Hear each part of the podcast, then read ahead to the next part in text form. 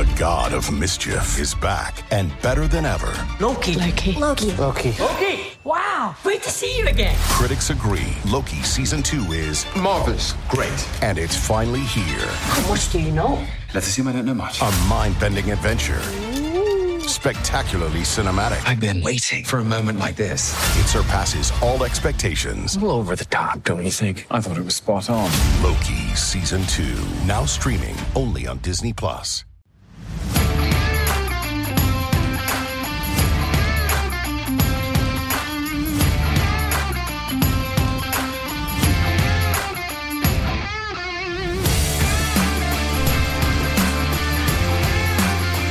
How are you now? How are you now? Uh, did everybody have a good vacation? Did everybody have a good three day break from watching the Montreal Canadiens? I know I did. I, uh, I, I didn't watch any sports at all. I actually just kind of lived my life. You know, went to the gym, walked my dog. I should say that quietly because he's sitting pretty close to me and he's kind of looking at me like he just heard what I said and he wants me to do it. And I'm not ready to do that yet because I got to record this podcast. Hello and welcome to episode 21 of the Bottom Six Minutes podcast presented by Habs Eyes on the Prize. I am Matt Drake and I am pissed off. I'm pissed off. Uh, the Montreal Canadiens lose by a score of six to three to the Washington Capitals in Washington. Uh, that that that score, by the way, six to three. It is a very forgiving score. It should have been way worse than that. Normally, you lose six to three, and you're like, "Well, it can't possibly get much worse than this, right?" Uh, but it absolutely could have. That was not a close game in any stretch of the word "close." Um, it it definitely it could have been a lot worse. It could have. Uh, I'm going to do a super quick recap, just just to give you a flavor for it. Why not? A glutton for punishment, I am. Uh, first period uh, starts off immediately bad. Right, the Habs are getting run over. Uh, they get a power play early, but it's terrible. Uh, they can't do anything with it. Tail end of the power play, just after it expires, Nick Dowd gets in on sort of a two on one, beats Jeff Petry wide, completely embarrasses him, by the way. Uh, tries a shot, doesn't work, gets around to the other side, bangs it in, 1 nothing for the Capitals. And then, moments later, Jeff Petry takes a stupid trip, tripping penalty behind his own net, and John Carlson on the power play from the point, bang, 2 0 for the Washington Capitals. Less than five minutes to go, Cedric Paquette tries to dump the puck out of his zone, banks it off of Dmitry Orlov and into his own net. That makes it 3 to nothing. Uh, they get one back, however, miraculously, despite being outshot 16 to 5 in that period and out attempted 32 to 8. Artturi Lehkonen deflects it clear. It lands on Jake Evans' stick near the inside hash mark. He scores, makes it 3 to 1. Again, they were out attempted 32 to 8, outshot 16 to 5. It could have been way worse. But it wasn't. And we go into the second period, you know, only down by two goals, miraculously.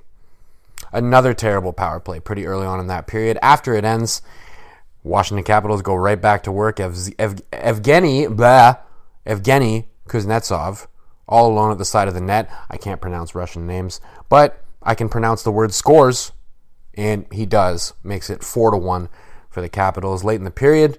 Uh, the Habs actually get one back again, somehow. They're kind of just hanging around in this game. Cole Caufield goes in the rush, gets his own rebound off the boards. He misses the net, hits the boards, kicks up into the air, uses his great instincts to get over to the other side, puts it in. They don't count it right away. They have to go back and review it because it looked like Ilya Samsonov made the save, but he didn't. It crossed the line, four to two for the Montreal Canadiens. Peter Laviolette complaining about it on the bench. I don't know what he was complaining about. He should probably shut his mouth uh, because his team was dominating that game, anyways. But whatever, four to two. Habs still in it, right? Not so much.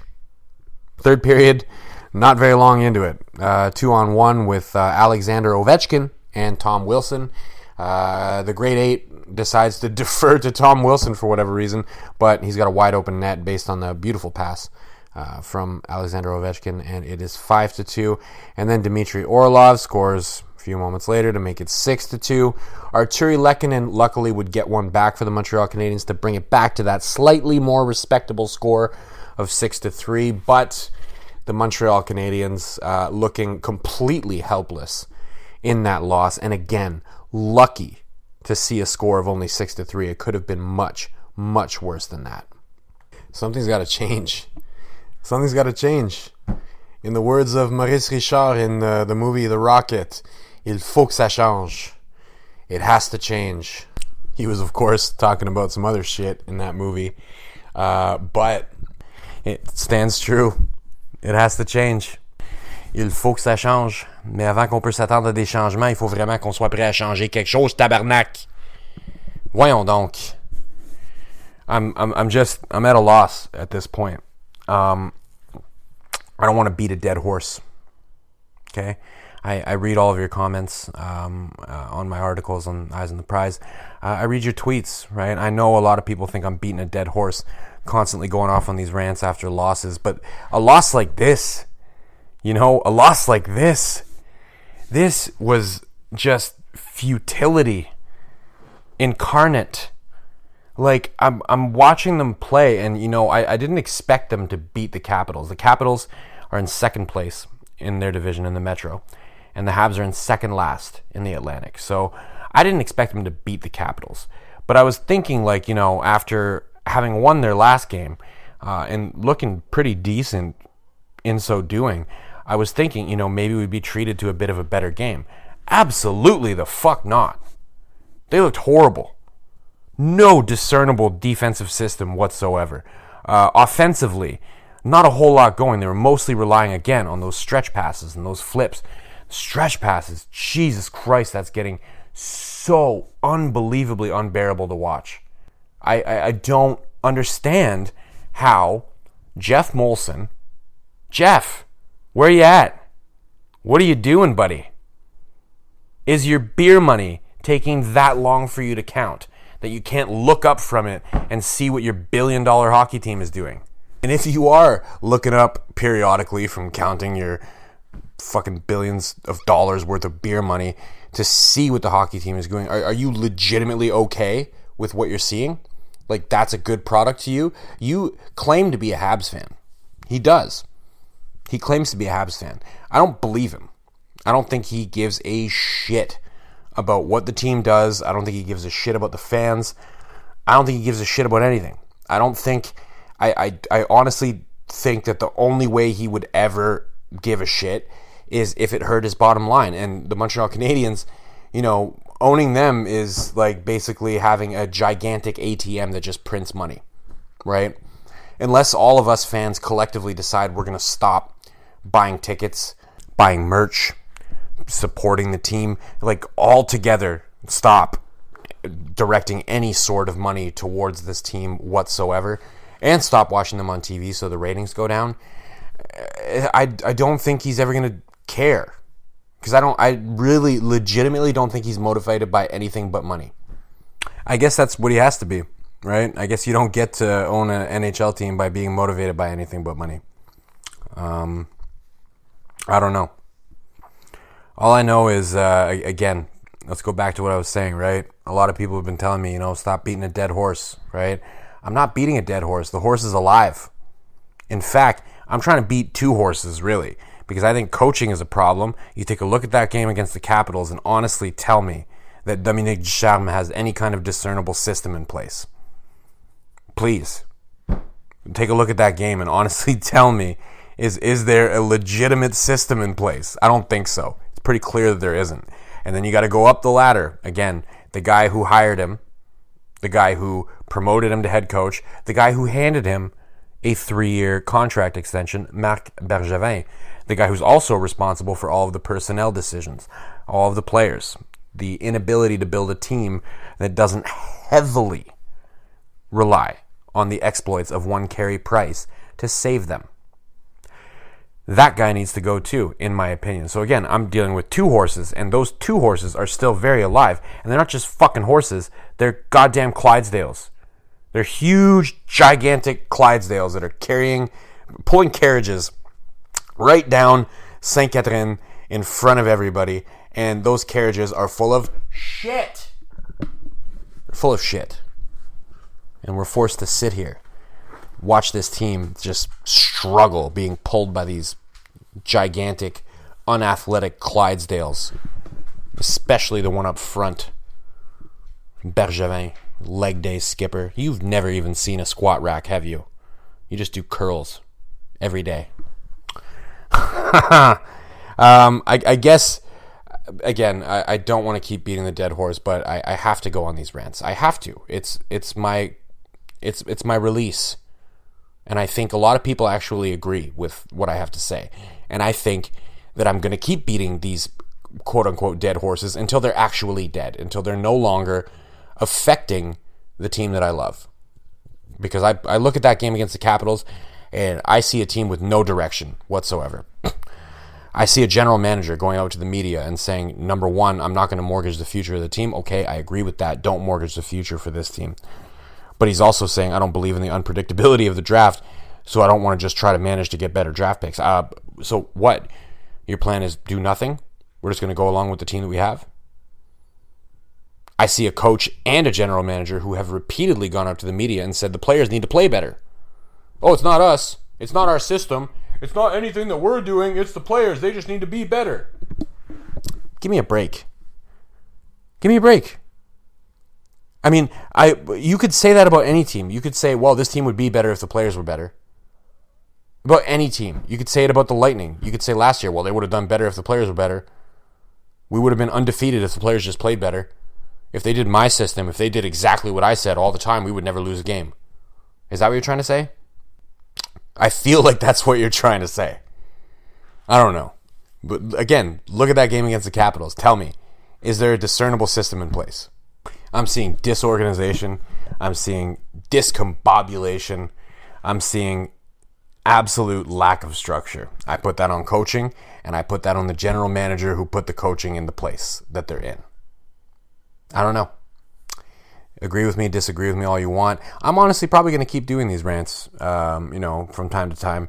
Uh, maybe not always after losses. Maybe I'll have to. Maybe I'll get to do it after a win one time. Maybe they'll win a game. Maybe they'll uh, like luck their way into a win they didn't deserve, and I'll get to do one after an actual victory, and then people will stop saying that I'm only doing it after losses. Because honestly, I, I kind of want this team to keep losing. I'd, I'd like to see a, a high draft pick, but but I have zero faith in Marc Bergevin's ability to turn a top five draft pick into anything. He's had two of them during his tenure, right? Hasn't he? Alex Galchenyuk, where's he? Not on the Habs, is he? Jesperi Kotkaniemi, where's he? Not on the Habs, is he? Two times you've had a top five draft pick. In fact, top three draft pick, third overall, two times. Hmm. Interesting. Funny, isn't it? A lot of people want to blame uh, Trevor Timmins too. Maybe. Maybe there's a measure of blame to be put there. I think Timmins, uh, he's been responsible for finding a lot of gems in the later rounds, and I think he's skated on that as well. But for me, for, for, for my money, I'm right now, I'm focused on coaching and I'm focused on the general manager. Maybe we need to make changes at scouting too. I don't know. But I'm telling you, those are the first two things I'd do. Because guess what? Timmins isn't going anywhere unless there's a new general manager to replace him, anyways. Obviously, Bergevin believes in him. So even if you're in that camp and you think Timmins is the biggest problem, guess what? He's not going anywhere until Bergevin does. So keep dreaming, I guess. Ugh, I guess last thing I got to do, um, my silver lining, right? I said no matter how bad things get, and this was a very bad game, uh, I'm going to give a silver lining for every single game. And tonight, I'm going with Cole Caufield. Uh, Cole Caufield's goal was every bit of what he does well, right? Finding soft ice and having a nose for the net and just his, using his instincts. I mean, he missed on the initial shot, missed the net completely, bounces off the boards, goes up in the air, and nobody can track it except for him. He gets over there, bangs it in. The officials didn't even see it go in. They they didn't call it a goal right away. They actually had to go to review. And you know that that's how quick it went in and out. I mean, Samsonov Ilya Samsonov is a very good goaltender. It looked like he actually made that save. I wasn't even mad at the refs for missing that because when I watched it live on TV, I thought he made the save. Uh, but no, Cole Caufield put it in. And this is great news for the Montreal Canadiens because now he finally gets his NHL icebreaker, right? He got a couple down in Laval. Now he comes up, plays for the Montreal Canadiens, and now he's finally got his NHL icebreaker. So hopefully, this is the opening of the floodgates for him. My concern is that on this team, it might be hard for those floodgates to really open up. Now, I wouldn't send him back down to Laval. I would keep him up here. I think the NHL reps are worth something, um, and I think he should get as many of those as possible. I just, I just struggle to believe that you know the floodgates are really going to be able to open on this team. Um, but you know, if they do, I still don't think he's going to be enough to drag them out of the basement. So they'll probably still end up with a pretty decent draft pick. Uh, yeah, but that's your silver lining. Is Cole Caufield played pretty well, got some scoring chances, scored, and now maybe that is the icebreaker that he needed to really get going at the NHL level. Um, I'm going to end the podcast there because I just took a look at my clock and it turns out I've gone over 15 minutes. So what do we say about that? Ben, c'est une soirée énorme pour les employés de soutien. Uh, we are on Spotify, uh, Apple, Google Play, Megaphone. I'm on Twitter at DrakeMT. Drop me a follow. I would appreciate it very much. I swear less on Twitter, guys. I, I, I promise you. I appreciate everybody for listening, especially after you know such a terrible game. So thank you very much. Honestly, I appreciate it.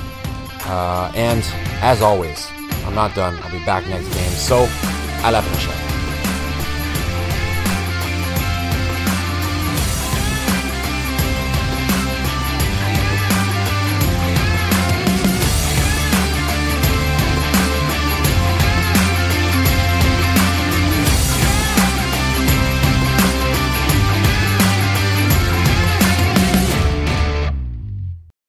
For the ones who work hard to ensure their crew can always go the extra mile, and the ones who get in early so everyone can go home on time, there's Grainger, offering professional grade supplies backed by product experts so you can quickly and easily find what you need.